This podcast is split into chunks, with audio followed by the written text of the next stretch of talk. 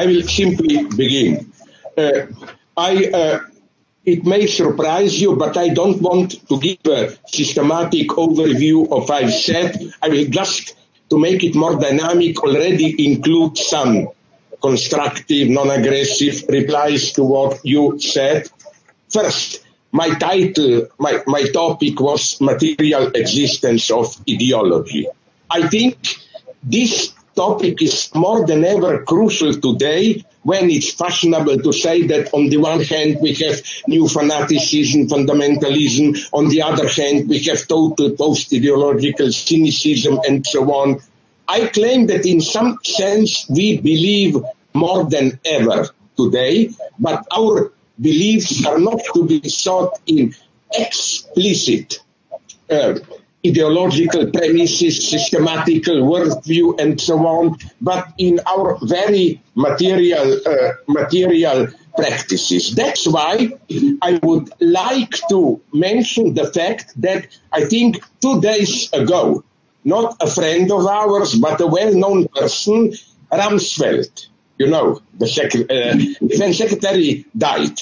And I think in a just world, he shouldn't be remembered for all the catastrophes he caused. His catastrophic misjudgment of the situation in Iraq the result was to make Iran strengthen, to make women's uh, uh, position much worse in Iraq and so on. But you know, his well-known distinction between known knowns and, and so on and so on.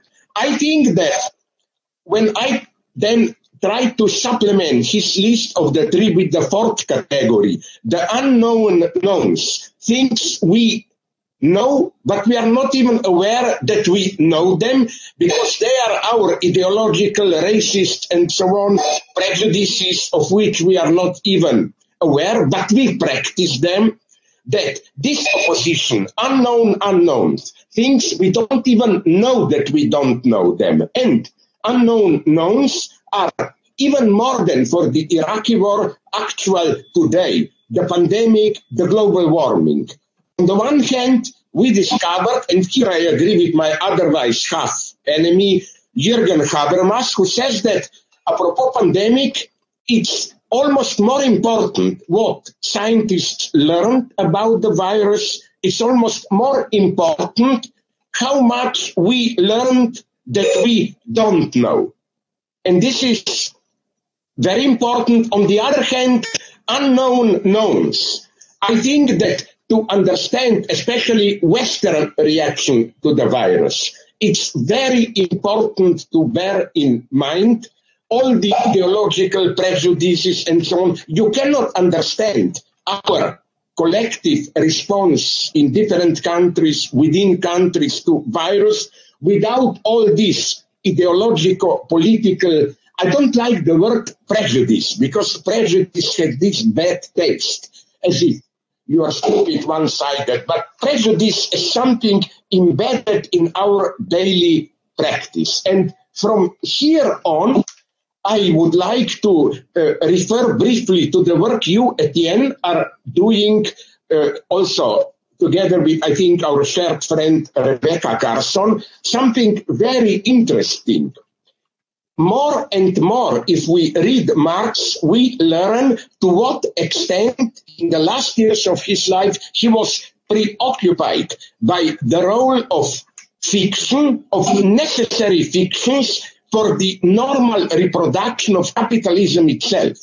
You have in Marx uh, always a reluctance. He never, as far as I know, he never calls commodity fetishism an ideology. Why? Because he still clings to this standard notion ideology is something like up in the air at distance from real life. But commodity fetishism is ideology as part of the very basic economic uh, uh, reproduction of capitalism. You take fictions outside actually functioning capitalism and capitalism itself disintegrates. Here, just if I may briefly add, I don't want to lose time, another critical point, would you agree or not, I wonder of Marx, why I'm returning to Hegel.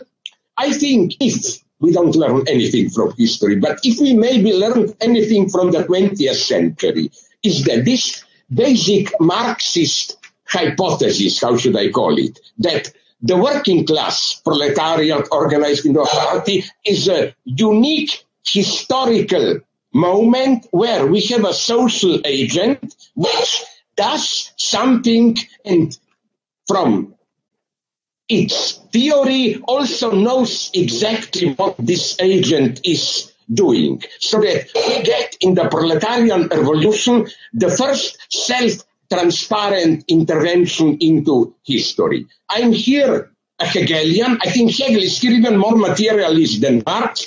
Hegel was always aware of the fact that uh, when this pessimist Hegel, when we try to grasp our historical moment, you know, when Hegel says the owl of Minerva takes off in the evening, that is to say, and this holds also for Hegel, one has to repeat it always, that, that uh, we can grasp a system, social system, only when it's already decaying in reality. So, as Robert Pippin, with whom I always in polemics pointed out, what Hegel is presenting in his philosophy of right is not his ideal how society should be. No, it's a form of life which Hegel knew it very well is already disappearing. So I think we should adopt, and again, the entire 20th century demonstrates this, a more, not so much pessimistic as open view of history. We do something, but almost by some kind of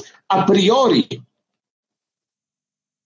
structure, we should always count that our act will lead to impre- impredictable consequences and so on and so on. So uh, every revolution in this sense has to be repeated, has to uh, repeat its own, uh, sorry, has to deal with its own catastrophic consequences. Now, just briefly, I will stick to my allotted time. I want briefly to provoke maybe you at, at the end to uh, explain why I still stick to two of my, as Jacobin called them, grave errors in a beautiful Stalinist term, which are my mistakes in the last year. A, my, not celebration. I knew he's a disgusting nobody, but when I say maybe in the long term Trump with his Donald Trump with his horrors can lead to something positive and my idea that there are also progressive potentials in the pandemic. I stick to this more than ever. First, Trump.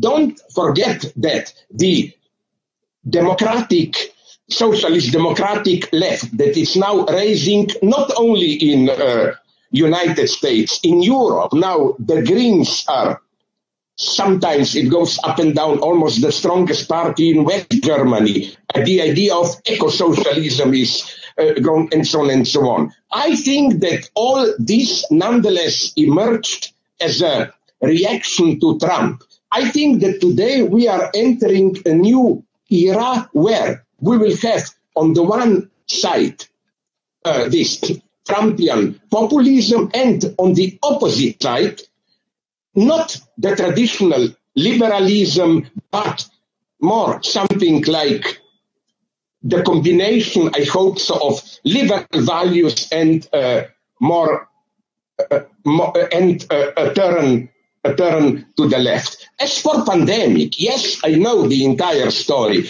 catastrophe for women, class struggle, and so on. But nonetheless, I think pandemic, for the first time in decades, may make clear a general demand that we need some kind of a global healthcare coordination and so on and so on.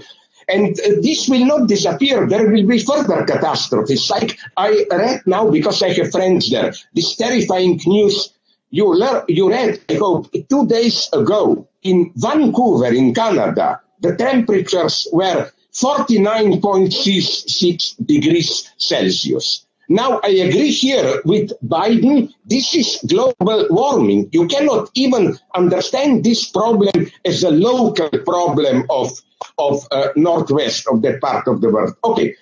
I could go on here, but uh, just to, to make it more dynamic, I will just briefly reply to uh, uh, first, uh, economically, I agree with you. Just clarifications. Uh, neo-feudalism, economically, do you agree or not? Because this is my limitation. Till now, I followed the idea of some Italian guys that the key to this neo-feudalism in very brutal basic economic terms is what they call a return from profit to rent.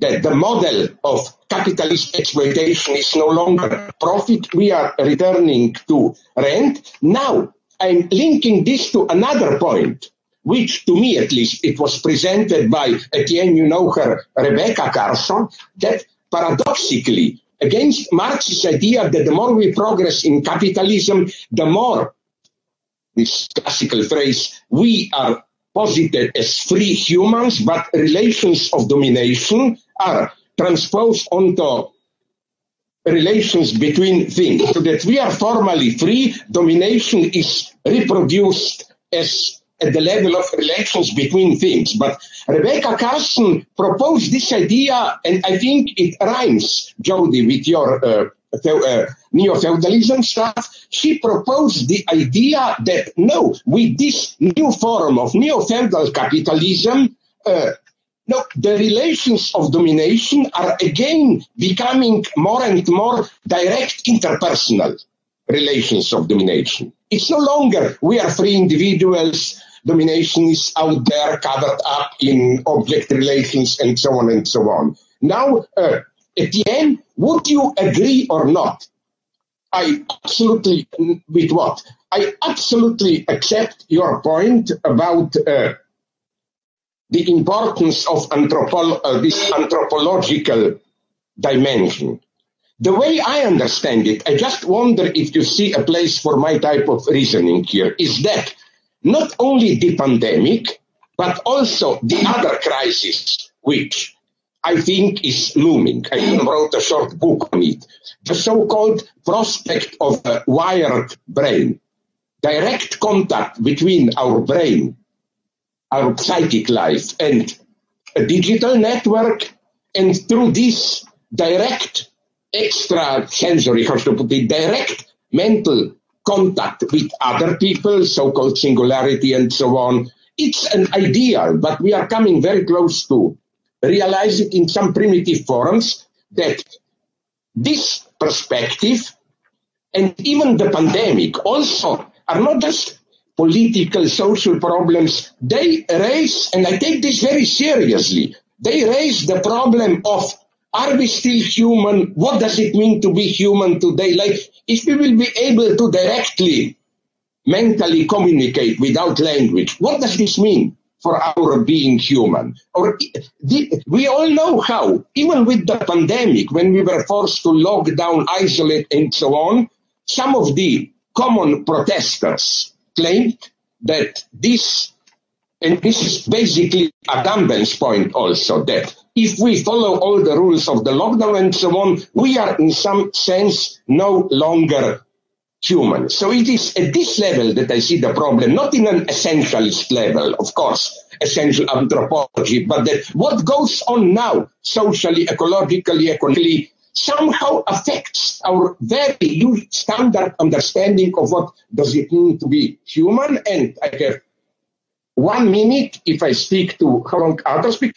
You, uh, uh, Jacqueline, you know what's my problem here? I totally agree with what you said. I'm just, maybe it's my philosophical uh, distortion. You know, I have, as an old Hegelian, a sympathy for death drive, you know. And I, what I would just say that death drive is also, if we read it in link with Hegel's notion of self-relating negativity and so on and so on. Death drive also means I'm able to step out of the egotistic calculation of survival, profit, and so on. It's another name, almost, I would say, for another name for sovereignty. So, uh, Jacqueline, would you agree or not? I don't want to go into philosophical details, now, but would you agree or not that all these destructive, violent effects of death drive emerge most forcefully precisely when death drive, instead of being openly assumed, is masked as a form of singular collective egotism. Death drive in the sense of you have an entity, a living entity, it has to be protected at, at, at, any price and so on and so on. So I'm not ready to dismiss the, how should I call it, the, the liberating aspect of death drive. I think death drive is an ambiguous notion. Death drive also means beyond pleasure principle, ethics is beyond death drive. Maybe I'm going too far here. I will, as promised, stick to the timeline. So thanks very much. You know, a couple of friends from New Zealand told me that from their standpoint, Jacinda Ardern is perceived in a more ambiguous way. They claim that even more than China, the situation in New Zealand, that's how they controlled uh, pandemic, was in a soft way totally digitally state controlled and so on. And with a slight anti-feminist twist, with which I don't agree, for them, they claim Jacinda Ardern is the new human feminine face of the new digital authoritarian capitalism for them. I don't agree with this. Just my point is don't forget that new capitalism is also reinventing a new type of femininity which fits it. Second point, very briefly, neoliberalism. You know what I don't like in this term? Wherever I look, this new big corporation, liberals and so on, they all need a stronger role of the state than ever. New liber- neoliberalism doesn't mean the state is disappearing. Its regulative power and so on is stronger than ever. Second, what Etienne, uh, just my uh, uh, another point, what Etienne mentioned about how we will react to digital control, new rules, and so on. But here enters what I consider absolutely a crucial point. Namely, never forget that rules can also function by apparently being violated. Brief story. I remember from socialism. Nobody took socialist education seriously in a high school. They said this is just blah, blah, blah. Forget about it. Be cynical. Don't get engaged politically. But that's what fitted those in power. Those in power, when I was young in Yugoslavia, were most horrified if you took the official ideology seriously. The last point, reason my God, let me defend reason a little bit. You know, there are different points of reason, uh, aspects of reason. We have understanding this uh, quantitative mechanical reason, but it, we have also the notion of reason in the proper Hegelian sense of proper reflexivity. The basic approach of reason in this Hegelian is okay, we have science, but how does science function socially? What are its implicit social presuppositions, implications, and so on? Because don't forget that, that today, the predominant spontaneous form of ideology is simply what I even called the will not to know. Typically, attitude is, yes, let the scientists provide the vaccine, but we don't want to change our way of life. We don't want to know. So I am for in this sense for a rehabilitated notion of reason. Nonetheless, without reason, we are lost. While we are waiting, Jacqueline, did you see the movie? I don't like it. I think it's kind of a political class identity nomadland. No, I haven't seen it yet, but I don't like the sound of it. No, you know where it's tricky? It is apparently for those poor guys who cannot even afford a, house, just drive around and uh, look for a job.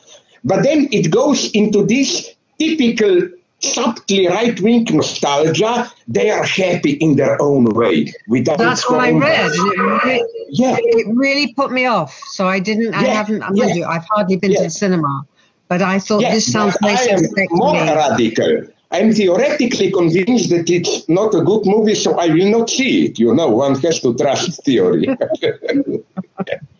Incidentally, sorry, uh, are we beginning? I don't want to lose time. Um, yeah, we should. Should we begin? Let me. Yeah, we've now got. is my voice better now? I changed over. Can you hear me, Slavoj? No You're not wonderfully clear, Esther. I noticed that earlier. Is this any better? Uh, Jacqueline, did I did you hear what I saw? What I told to Esther before? Now I'm becoming no. politically correct.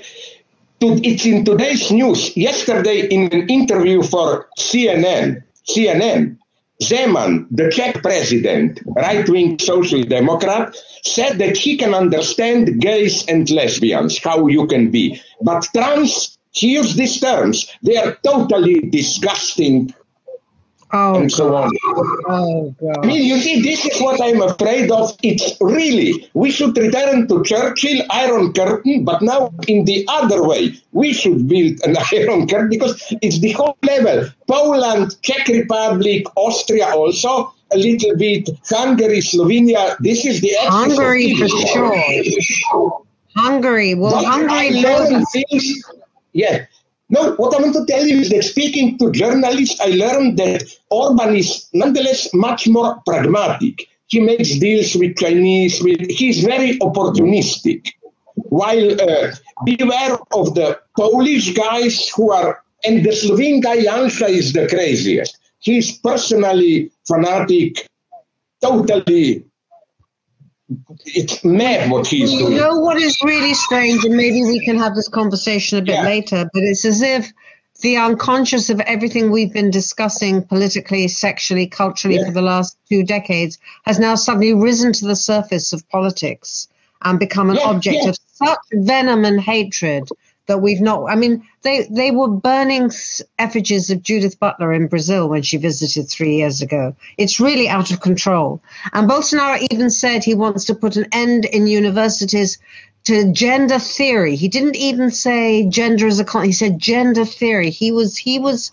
Yeah. He was fingering her. I mean, it is but getting very, just, very serious. But it's not just Brazil. I read a week ago that 15, one five of American states are already enacting laws prohibiting critical race theory, gender theory, and so on, and openly. They say they say that they even say that uh, yeah especially this critical history you know the history of the united states what really happened they're openly saying it's not a matter of truth but a nation needs a unified myth and so on. I mean, it's. Yeah, you said that in your talk.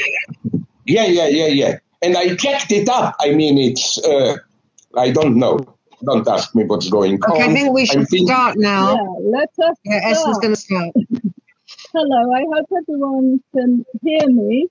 Uh, as usual, when Slavoj comes, we're, uh, we sort of start before we start, and then we have to stop him so we can start. So um, let us now start. Also, I just come because of the, the shortness of, of the of the period we had to watch in the video. I just watched him at double speed. So imagine how I feel now. Although it was a discernible difference, it, it was within the realms of, of imaginableness. So we are delighted to open our summer school, the live part of our summer school with Professor Slavoj Žižek who is International Director of the Birkbeck Institute for Humanities, as well as holding various other roles. And our summer school is virtually unthinkable without Slavoj Žižek's presence, as he has been part of the faculty from its very inception in 2010. And Slavoj has always very generously shared his developing thoughts with us each year at the summer school, as well as in his master classes here at Birkbeck. So we've heard from his books as they progress. And so by my calculations, we've been exposed to the developing thought of 20 books. Yes, 20 books over the last 10 years. I don't need to say all the titles, though they are an exercise in inventiveness around a close set of themes. Uh, so just one or two to remind you. Hegel in a wired brain, sex and the failed absolute, Incontinence of the void, economico philosophical boundaries. Esther, we um, can't hear you very well. Well, I'm really surprised. People are commenting it on the chat. Perhaps you could just remove all your mics and see if that's better. Well, no, I, I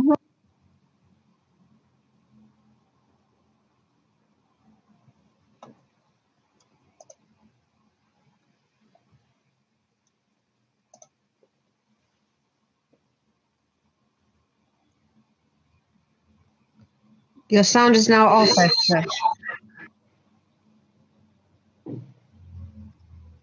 It's strange because you, Jacqueline, I hear you simply perfectly. I don't know. And I can hear you perfectly, but Esther, I can't hear very well. Okay, Esther, you're muted now. Apologies to everybody for these, what we like to think are little technical teething problems at the beginning of the week. I'm sure we'll get there. Esther, can you unmute yourself?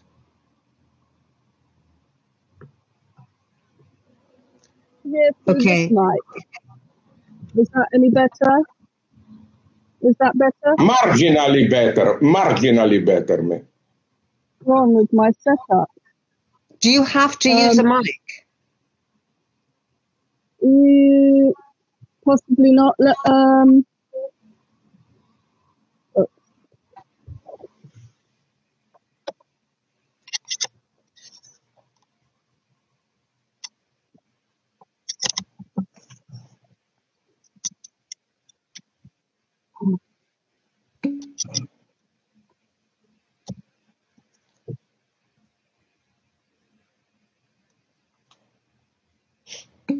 how does this sound? Better, a little bit. I bit. think that's better. No, that's Okay. echoing. Okay, I think, yeah, let's see what people say. People are saying it's much better. Is that much better? You get an better? applause, Esther. You're getting an applause like better, much better, like Stalin at the end of a speech. You should be proud. Yeah. I am so proud about Yeah. that. Should I?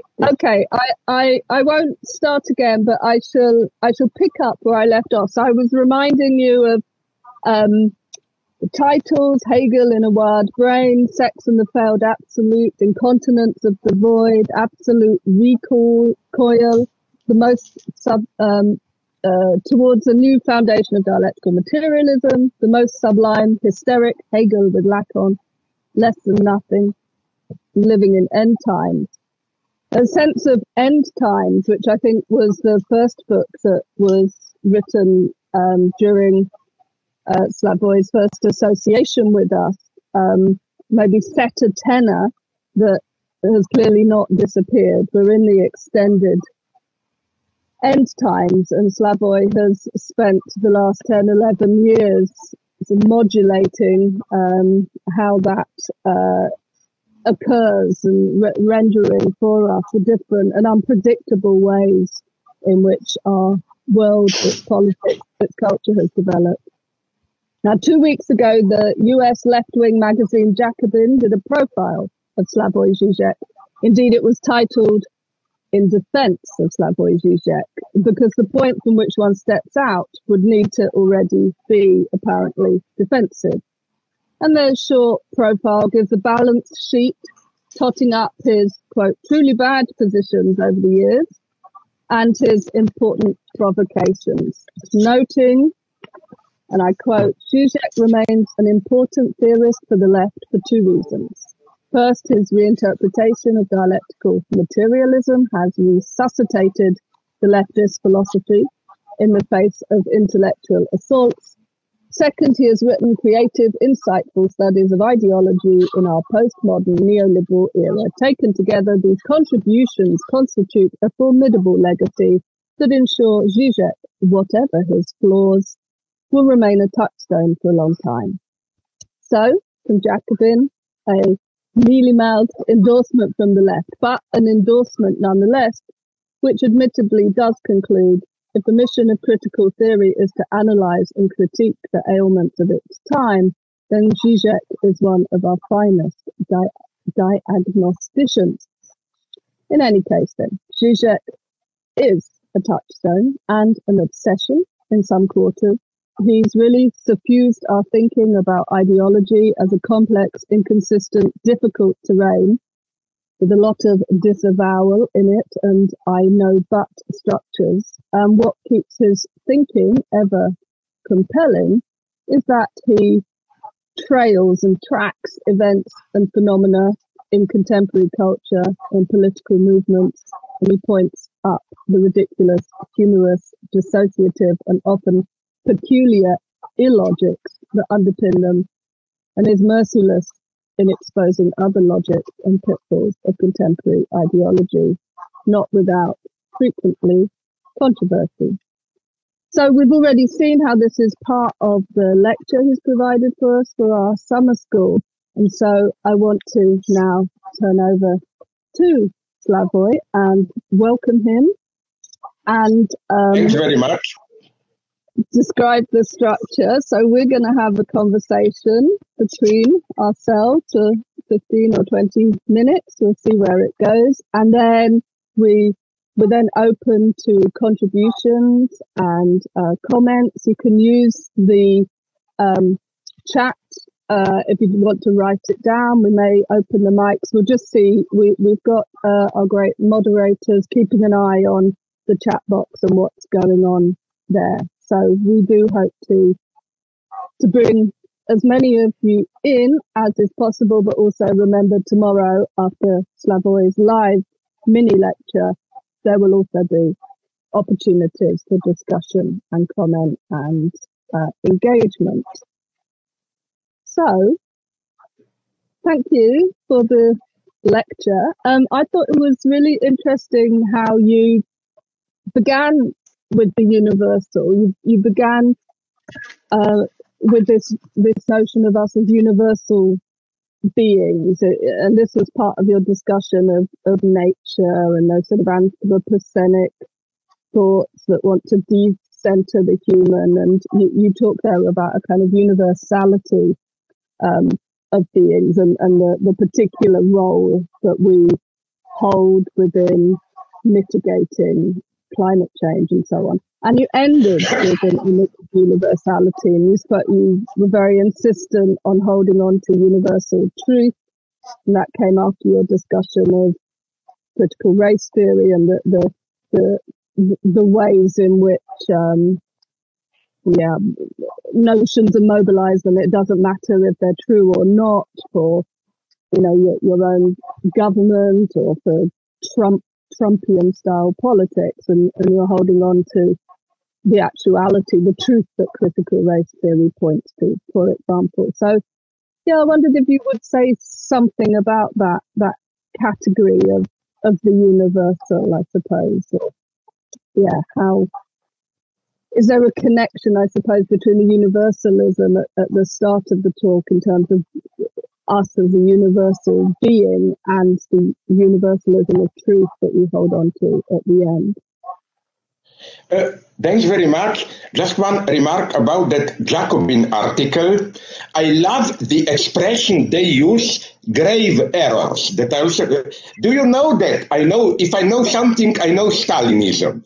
That this is the classical Stalinist designation of somebody who commits errors, disagrees with the party, but basically is still given a chance of being one of us. You know, like, uh, for example, no, Khrushchev went further, but later when Khrushchev was deposed, it was said that he committed some grave errors and so on and so on. So that, okay, I proudly assume that. I don't, that. I don't want to lose time. I will just go directly to your point. I'm basically just repeating the old central claim, I think, of Marx himself, uh, Frankfurt School, and all serious, philosophically reflected Marxists. My point is that, and I think if we abandon this, all Marxism, even Marxist legacy disintegrates, that universalism and taking aside, being partial, are not opposed. On the contrary, for example, the exam- a couple of examples to make this clear. Today, I already use this I know often. Today in the United States, to be really against racism means Black Lives Matter. Although from an abstract liberal point, you could say, oh, but don't all lives matter? No. Ra- state violence against racism, sorry, against the blacks is the hidden model, the paradigm of racism today. So you cannot just say, okay, let's look also to the other side and so on. No, there is always a particular case in Germany in the 30s, it was anti-Semitism. Today in Israel, it's how you treat Palestinians on the West Bank and so on and so on. This, which is the exemplary case of the universality. So I think this is the point of uh, of this idea how to save universalism today. Definitely not in this sense of adopting a universal objective view, there are partial views and so on. No, truth in itself is available only through an interested view. You must be engaged to have access on a truth. Truth is not a universal category. This is why I would go even a step further and claim that this falsely objective view, let's look at all sides, they are all making mistakes and so on. This secret presupposition, but we have the neutral view, uh, we are above the conflicts. This is perhaps the greatest, most violent partiality in the sense of class exploitation and so on and so on.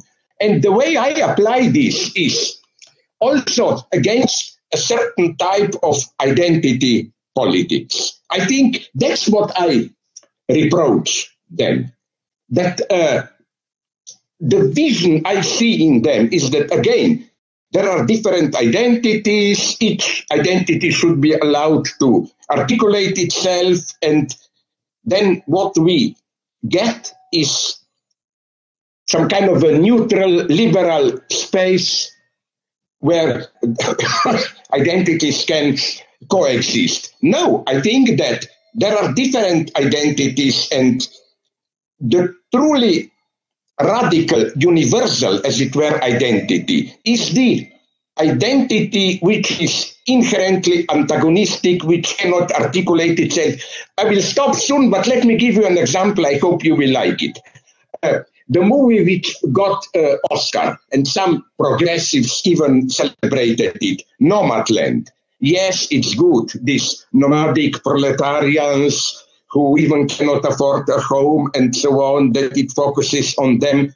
But uh, it's for me a kind of identity politics transferred onto class struggle. The the, the feeling you get from the movie is nonetheless that look, even these poor people who cannot even uh, uh, afford a permanent home have their own cultural identity, their own way of life. They know how to enjoy a little bit that life uh, offers them, and so on and so on. I think this is the most dangerous position. I like to oppose to this identity, which I call classism. Enjoy your class identity. What I heard when in New Delhi I visited the lowest of the lowest caste, those who uh, uh those who uh, uh, clean dry toilets. And I asked them, what's your basic program? And they give me a wonderful definition. We don't want to be what we are. That's our program, you know. So again, uh, again, uh, never forget that identity politics in this bad sense to each each her their his own identity always presupposes a hidden universality and and uh, universality in the sense of who defines the space of coexistence of these identities. And that's why I claim that many white liberals who support black or or Native American, whatever identity, even if they appear masochistic ideologically, in the sense of no, we don't have the same right to our own identity but secretly they reserve for themselves their own universal position. They are really taking care, judging others, are you faithful to your identity, and so on and so on. And so for me, I of course admit it, we are all culturally overdetermined and so on. But as an old Hegelian, I claim that the conflicts that we fight are not conflicts of identities within some universal space. No, they are conflicts of different universalities. Each particular identity has its own view of, of universality. In a new brief book of political texture published, I refer to now deceased famous East German writer uh, Christa Wolf, who wrote a book, Der geteilte Himmel, Divided Heaven. So we are not all under the same heaven. Every particular position has its own vision of universal heaven, as it were. And again, this is the problem. Our problem today is not particular identities, it's universality. It's not enough to say all sexual positions should be tolerated. The problem is from which position does sexuality as such appears to us? What does global capitalism means? We live more than ever in a global era. I'm getting close. That should be enough for now. Sorry.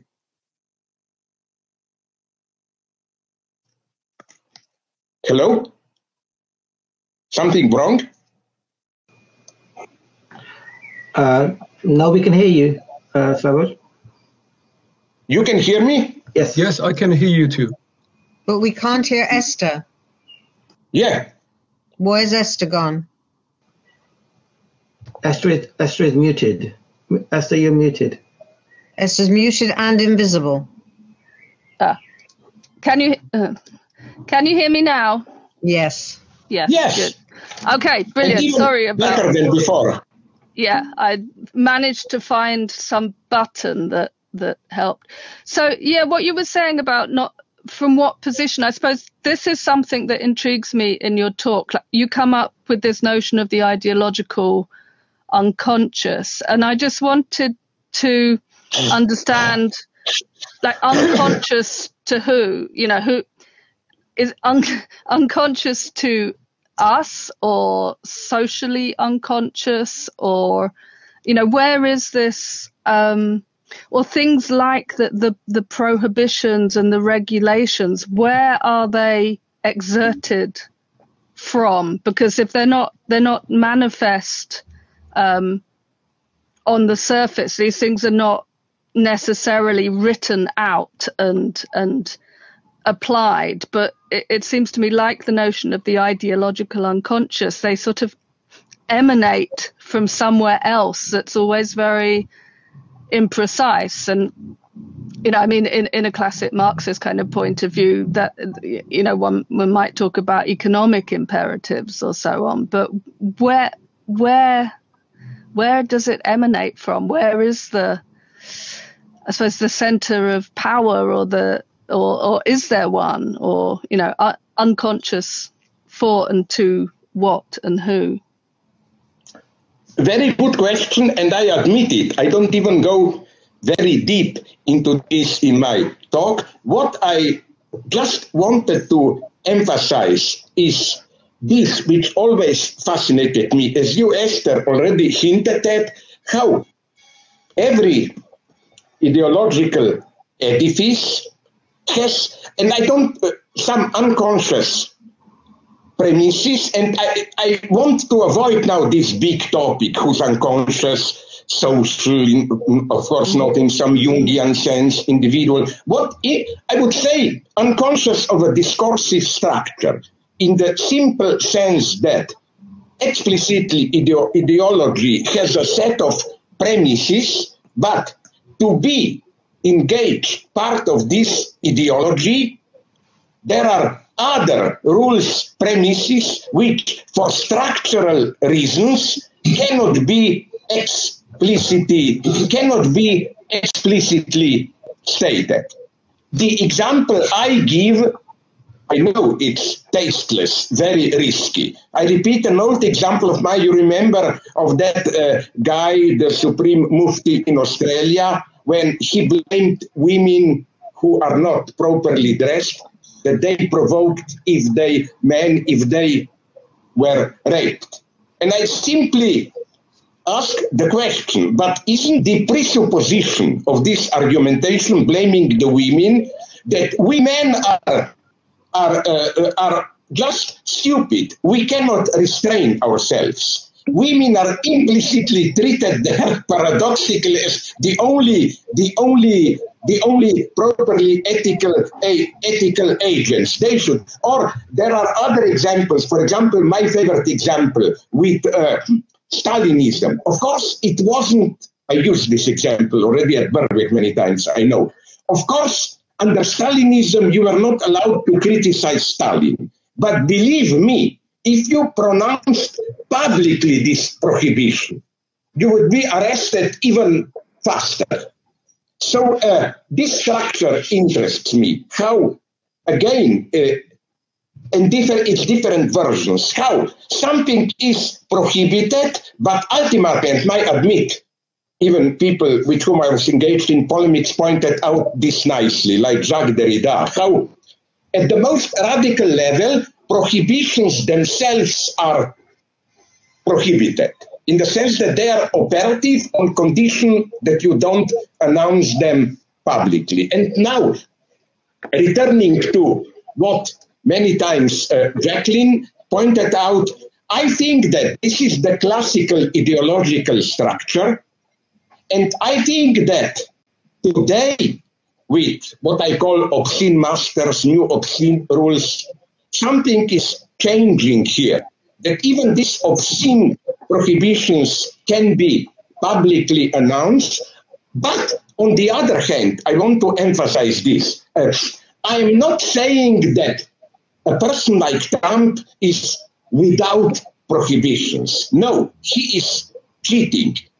Precisely when he goes openly into obscenity and so on and so on, he knows very well what he shouldn't talk about and so on and so on. Trump is for me in this sense a pervert, and I always remember what Freud said that nowhere is the unconscious more out of reach, more oppressed than with perverts. I find this very important because often even Freud once used some other place these very bad, unfortunate formulations that what hysterics just talk about, dream perverts do it. No, it's too simplified. For me, I think, I hope I'm here uh, a little bit of a feminist. Insofar as hysteria is more feminist, it's a risky claim, and perversion more masculine, I think that hysteria is much more subversive than perversion. Perversion is really a position of absolute knowledge. A pervert doesn't ask questions. A pervert knows. So again, these structures, which are today more operative than ever, I think, always fascinated me. How something is prohibited, but you are solicited discreetly to violate it. Or even more disgusting, something you are solicited or told you have a free choice here, but how should I put it? You are given a free choice only on condition that you don't use this free choice, or rather on condition that you make the right choice. And what I'm trying to say is that this is not a secondary uh, alienated whatever uh, uh, uh, mystification or of ideo- this characterizes ideology as such every ideological space is antagonistic, cut in this sense. And my further point, uh, I think I went just for a couple of minutes in my talk. That's why I love the conclusion I make. That's my favorite part of my talk. I think I do speak briefly about that Indian classic book, The Laws of Manu, no? Mm-hmm. Where yep. Here you can see what I will call tomorrow the queerness of ideology. Ideology really doesn't want you to fully obey its commandments, but to violate them in a certain way so that then it, ideology at its most basic is to regulate your violations and to use your violations as the very mode to make you feel guilty and then to allow you to inter- be integrated into ideology and so on and so on. The most, for a Catholic, at least Christian, the most horrible thing is simply not to break the laws. And I think we find this already.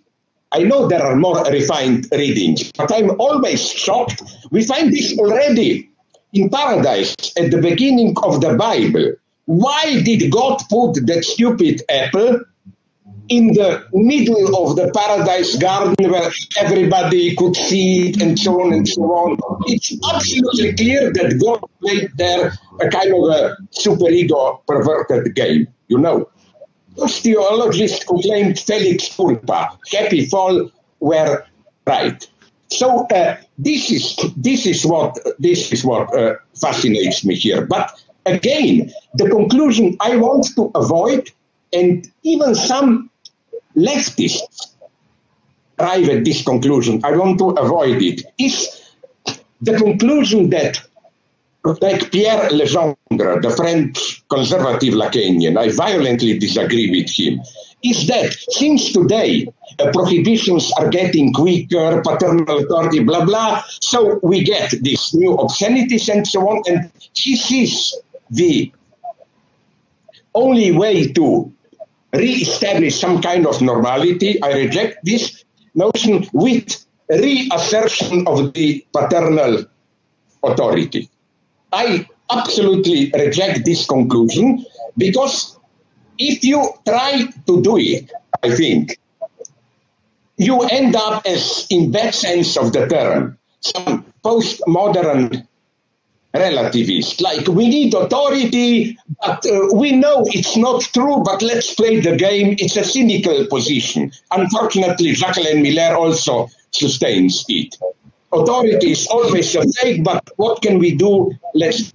But on the other hand, I complicate things here. I read a passage which I like in spite of my critical attitude towards her of Hannah Arendt, where I don't know if I already quoted it somewhere. That's big news to you. A passage, a quote that I didn't already use. Namely, Hannah Arendt says that although as a father or mother, family authority, you know that you are delivering your children into a world which you don't control, that you don't have the proper authority. But Hannah Arendt says, but nonetheless, the greatest lie here is to tell your children, listen, my authority is not grounded. I cannot be of any help to you. Just I'm delivering you to your freedom. That's also a lie. You cannot escape in this simple way, like a parent. No, it's a much more, I would say, heroic position. How to exert authority without bluffing, without saying, I am qualified to express this authority and so on and so on. So again, the question of authority, I think, is uh, crucial today. But I'm again getting close. Please go on. I don't want to talk too much. Because I expected some attacks on me when I see many Latino American colleagues joining us. I know that many people are now attacking me there as Eurocentrist because I published some kind of European manifesto in Le Monde. And okay, please, Esther. Um, okay, I'll just have one more question because there's yeah. a lot coming in on the chat. But um, yeah, I, I wanted to pick you up on one thing in the lecture, which um, you know, from uh, which might be one of these uh, grave errors or flaws. I don't know, but it seemed to me you, you use these examples at a certain point when you were talking about, um, I suppose, a, a kind of um, well repressive tolerance or or uh, it, mm. it, uh, around the notion. You were talking about La La Land and how the film had been attacked for not representing um, gay people, even though gay people are you know part of the reality of the LA uh, of, of Hollywood, and and then you you sort of seem to set that together with another example from publishing around um, the idea of readers and or panels, discussion panels where one has to you know, put pull in people from all the different identities, women, gay people, trans, black, and so on. And then you you made this comment, which we we we can't just let slip by, whereby rather than saying this is a okay, yeah. rather than saying this is a denial of the reality of publishing or the intellectual world, you say we must ask the question why there are not enough good people coming from those different groups, which seems to me to be firstly a, a, different structure. One's talking about a lack of reflection of the real. The other is uh, maybe starting to think about material conditions in intellectual world, but at the same time is also not true. um, so I just, yeah, I wondered if you would say something about about that, about the the parallel you made there, or yeah, about that that comment. Yeah. Okay, I refrain. Maybe you are even you Esther going too deep there because my the critical point that I used there was repeatedly told to me by women who told me I was invited to a volume and then when I sent the text I got this subtle male chauvinist message. A woman, uh, uh, of course, I will not name her, claimed that uh, she was aware that it's not a very good text, and she asked the editor, like, could I rework it? And the editor basically, in a little bit more twisted way, but nonetheless, replied, you know, it doesn't really matter. We just need you for the quota. You know? So uh, I think that I'm not against this. I'm, and happily to say, I even don't have to do it. Like it happened again. This was my neglect, like my big obsession, Hegelian women. No, it's not only your Jacqueline Gillian Rose. It's a series which is now supplemented by two other names, Rocio Zambrana and Angelica Nuzzo, I think. So, like the with Hegelian studies today, you have to keep, if you want a balance, you have to keep male quota and so on. You know what I what distracts me is also this that isn't it that this quota system doesn't solve the problem but creates new tensions. So I'm not against using it, but the real problems are what you mentioned, uh, Esther, material conditions. Then, of course, this is for me a totally le- uh, legitimate, necessary question. Is there something in the very structure of this uh, Hegelian studies, but not there and so on today, which in a much more refined way privileges uh, men and so on. Material conditions. How should philosophy itself be either abandoned or restructured? But you know, we shouldn't. What I don't like is this idea there are real inequalities then let's just establish quotas and somehow no no necessity to go further. That's that's my that's my problem. Because again, Hegel studies, and if there is a philosopher who is difficult, it's Hegel. Hegel studies demonstrate how if the space is properly opened to women, you get explosive, incredible results. For example, Rocio Zambrana's book on Hegel, imagination, and so on, it's a wonderful critique of this entire tradition. On the one hand, rough Marxist critique of Hegel. On the other hand, the best critique that I know of, how should I call them, today's liberal Hegelians. You know, uh, uh, re, uh, re uh, uh, recognition, uh, and so on and so on. And now I want to address both of you Esther and Jacqueline. Uh, when you mentioned Jacqueline, like uh, she was, uh, her effigy was burned of uh, uh, Judith, of course, this was horrible. But now I found a text by Judith, which for me goes a little bit too far in this direction of uh, recognition liberal topic. Asked, it was apropos Hegel's anniversary, just a short three, four pages text. She was asked, what is alive of Hegel today? There is a question, and her answer is basically that Hegel's lesson is that every position of domination, exclusion, and so on is a dead alley, and that to have a livable society, we need kind of a mutual recognition, spatial equality, and so on and so on. I here respectfully disagree. I think the uh, the lesson of Hegel is exactly the opposite one. Yes, we need equality, but the only way to equality is through this violence, unilateral misrecognition, and so on and so on. With Hegel, you don't even have a happy ending at the end. I think, uh, I, I, again, the main danger, I'm generalizing today for me in Hegel studies is this liberal reading of Hegel as a as a thinker of uh, mutual recognition and so on and so on. No, Hegel is a much more pessimist, if you want, uh, philosopher. That's the way I read Hegel is that Hegel is not this traditional uh, cunning of reason guy where whenever things are go bad, he acts quickly, yeah, but at the end, even the greatest crime serves some positive purpose, and so on and so on. No, Hegel's point, I claim, is almost the contrary one. Whenever we think we have a solution, things will for sure turn bad.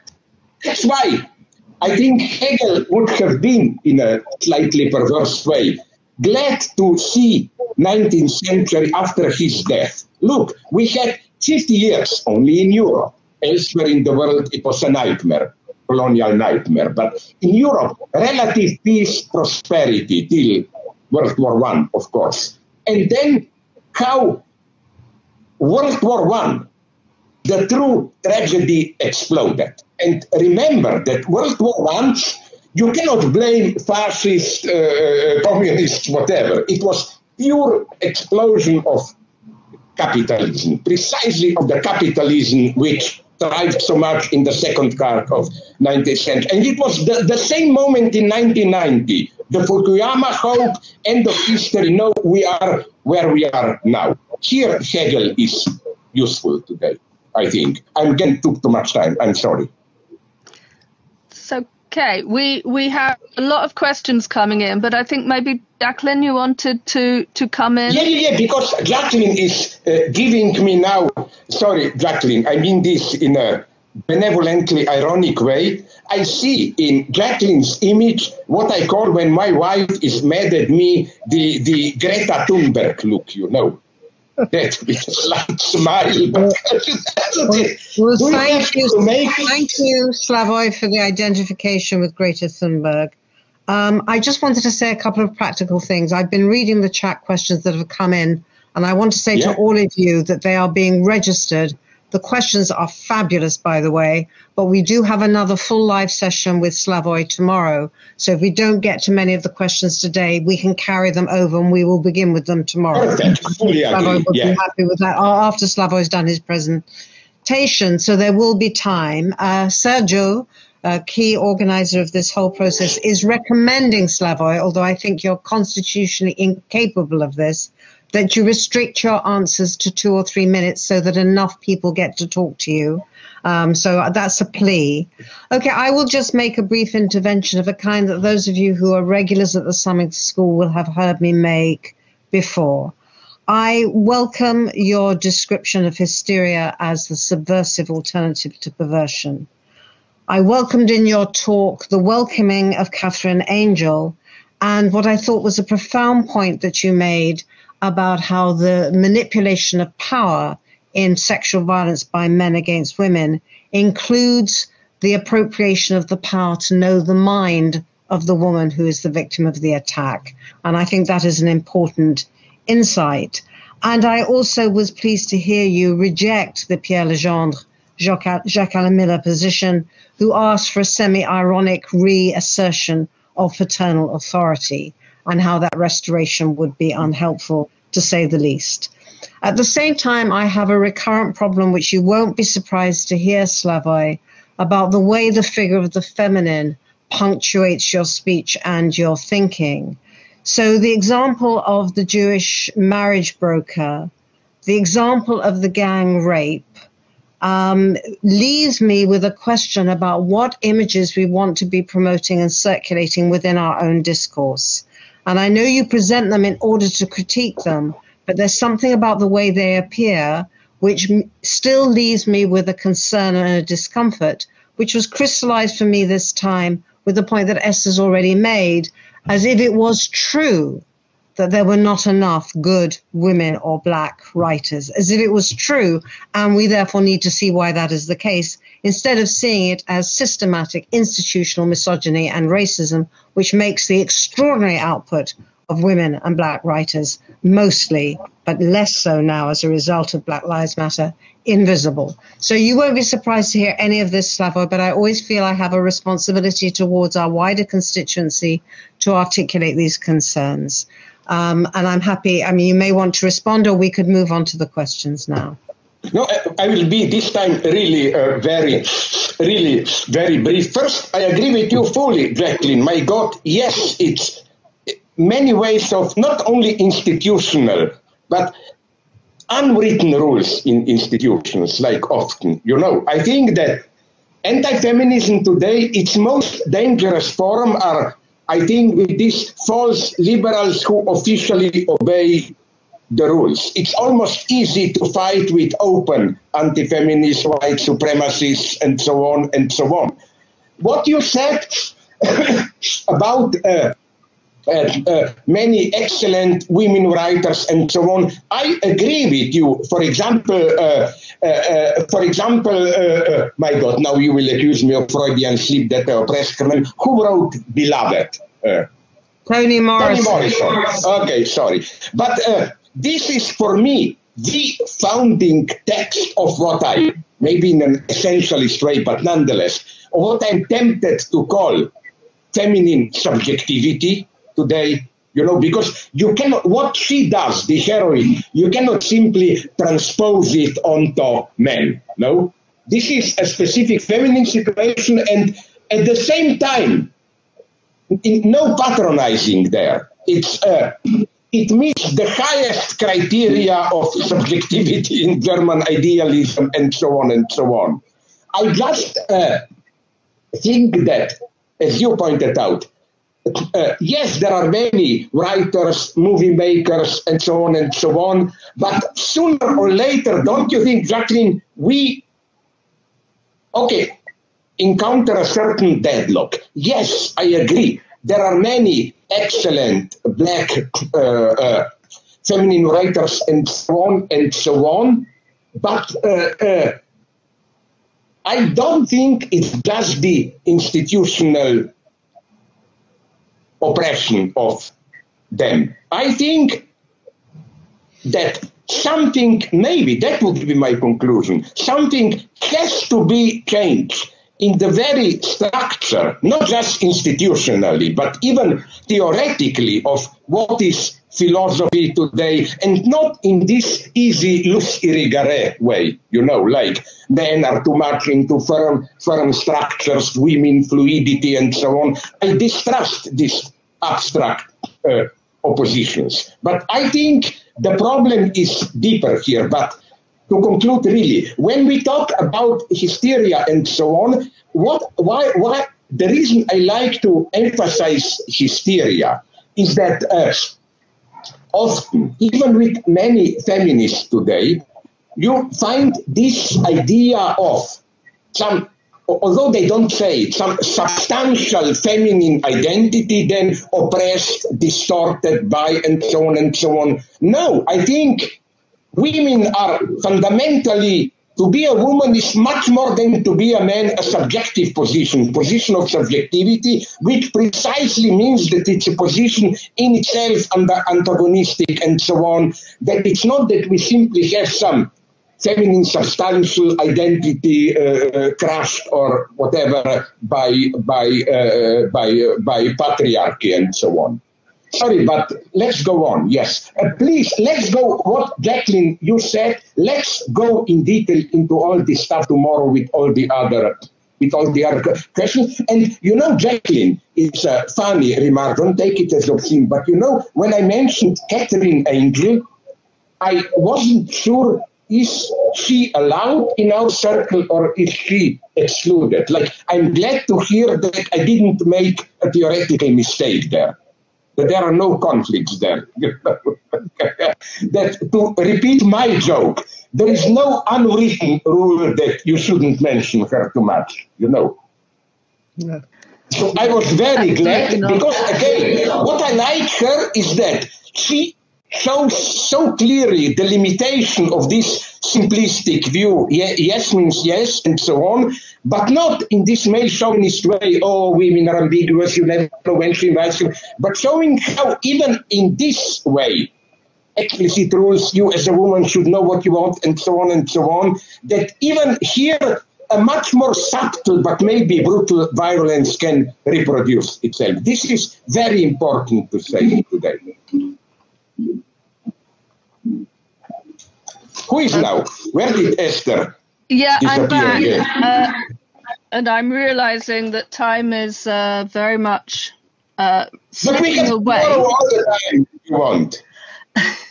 well, we we have to have a break, and then we will have Jodi Dean this afternoon. But happily, oh, we do we do have um, at least an hour and a half tomorrow. But I'm going to throw the first question here, and to everyone who's written very extensive questions, we we will either uh, present them tomorrow.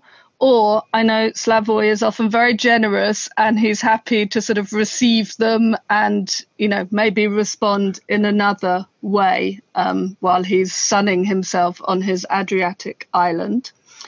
Let me. If the are long. I propose a compromise. Send me the full text of the questions so mm-hmm. that tomorrow you present just a shortened version. So okay. as you say in English, you yeah. we can have a cake and eat it, or how do you say this? I've never good in proverbs. Yeah, no, that that's a really good idea. So we will communicate to them uh, them to Slavoj after this session. Let me just start with the first one from from Jean Mathy, though, who's saying if the real is spectral and virtual, how is it distinguished from the imaginary and the symbolic? Does this change the real of death and the real of the lack of rapport in the sexual relation or the real of the division in the subject? What is at stake in the spectrality of the real in your argument? So, in two ah, minutes. Okay. No, this is, I think, uh, high even philosophical speculation. I think that uh, the real, even in the sense of ultimate traumatic point and so on, is in some sense always virtual. Virtual in the sense that it functions as a threat and so on, but it cannot ever be actualized. Take the example that I use, I think, uh, nuclear weapons, you know.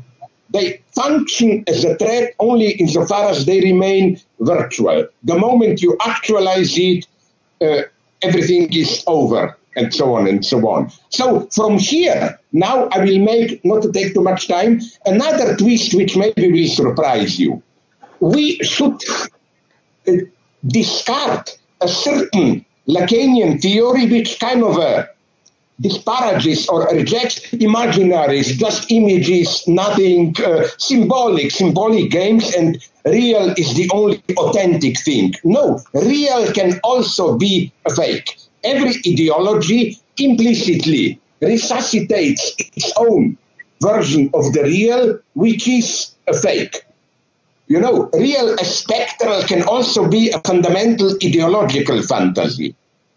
So, in some sense, what we should do in psychoanalysis is not only to get rid of these uh, uh, symbolic, imaginary, superficial structures and look at the real. No, we should also bring out the virtual spectral status of the real.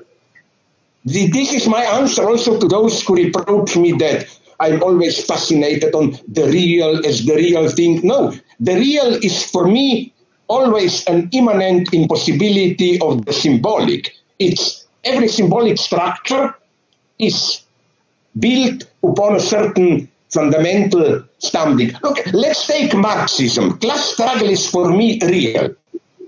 What does this mean? This means precisely that in reality, you never get two classes. You get always at least three middle classes, complex, and so on and so on. But the spectral real is class difference. Or I make like to make the same point about sexual difference. It's real, which means exactly that you cannot symbolize it fully. Which means exactly that uh, that in reality you have you never had just women and men. You have necessarily other positions which are even closer to the traumatic core of sexual difference. My idea is that if you want to grab the antagonism which defines sexuality, you find it in a much poorer way in transgender subjects than in those who are purely men, purely women, and so on and so on. But maybe we leave this for tomorrow. Okay, with pleasure I go into this. Let me um, give a second question. Um, because it relates directly to the lecture. And this from you know this. Uh, sorry, an anti-feminist remark I cannot ever restrain. You see, this is how women are evil. You said one question, now it's another. You give them a finger, they take a hand. I'm sorry, I cannot resist. That's my nature. That is Please your nature. On. Yes. Uh, Radoslav Stupak says, "I'm not sure I understand your point about object-oriented ontology." The link to obscenity and ideology. Is obscenity the false reality, the supposedly real object?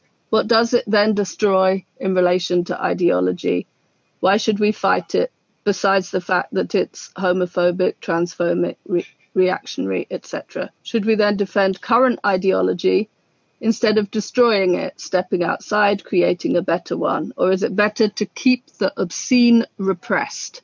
Why? How does that relate to uh. This is the uh, second part of the question. I agree. It's even a very good point. Uh, uh, I hear you have in clear the difference between, I will not uh, lose my thread, between classical dialectic of enlightenment, critical theory, and Habermas.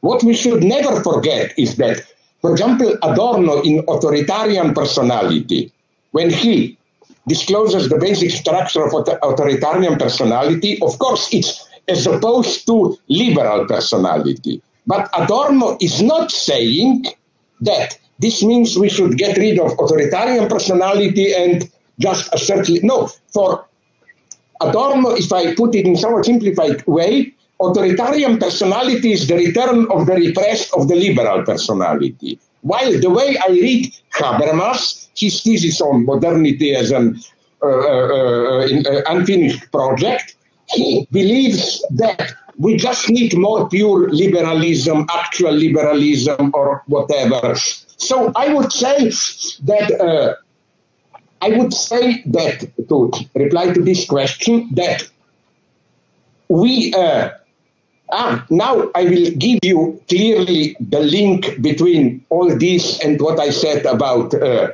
appearances, object-oriented ontology. My is slightly complex thought, but I will try to be as brief as possible. Uh, when an ideology describes a certain universe, by ideology I don't mean theoretical edifice, even our daily life ideologies, you they always bring with them ideologies an idea of what is behind the veil the hidden real and so on and that's why i used to indicate this the famous 20 times repeated by me example of two Greek painters, Zeuxis, Parrhasius. Uh, appearance is never, that's the big lesson of Hegel. Appearance is not just what appears, appearance always creates a supposed in itself, what is behind the appearance. It, and so the true fight against ideology is not just destroy the appearance, but at the same time undermine this false idea of in itself behind the appearance. And here I reproach object-oriented ontology that they blur this distinction between appearance and reality in itself as immanent to ideology, and on the other hand, to put it very naively, obviously there are some things outside, but the way they really are, because the big motive of Graham Harman and so on is that we cannot ever grasp uh, directly things. There is always a part of the thing hidden and so on and so on. Okay, but I'm saying what is hidden, what we presupposed as being hidden, is also constructed by the surface. So my idea is that to really get rid of the obscene, what is obscenely hidden, you should change the surface. Don't ever underestimate the surface. Thank you. Um, we are we're out of time, I think, for today. So what we will do then is gather up the questions that have come in so far and send them to Slavoj to to think about, mm-hmm. and they might sort of help to augment his his talk tomorrow, or certainly augment the discussion. Although I'm sure we will get more questions too.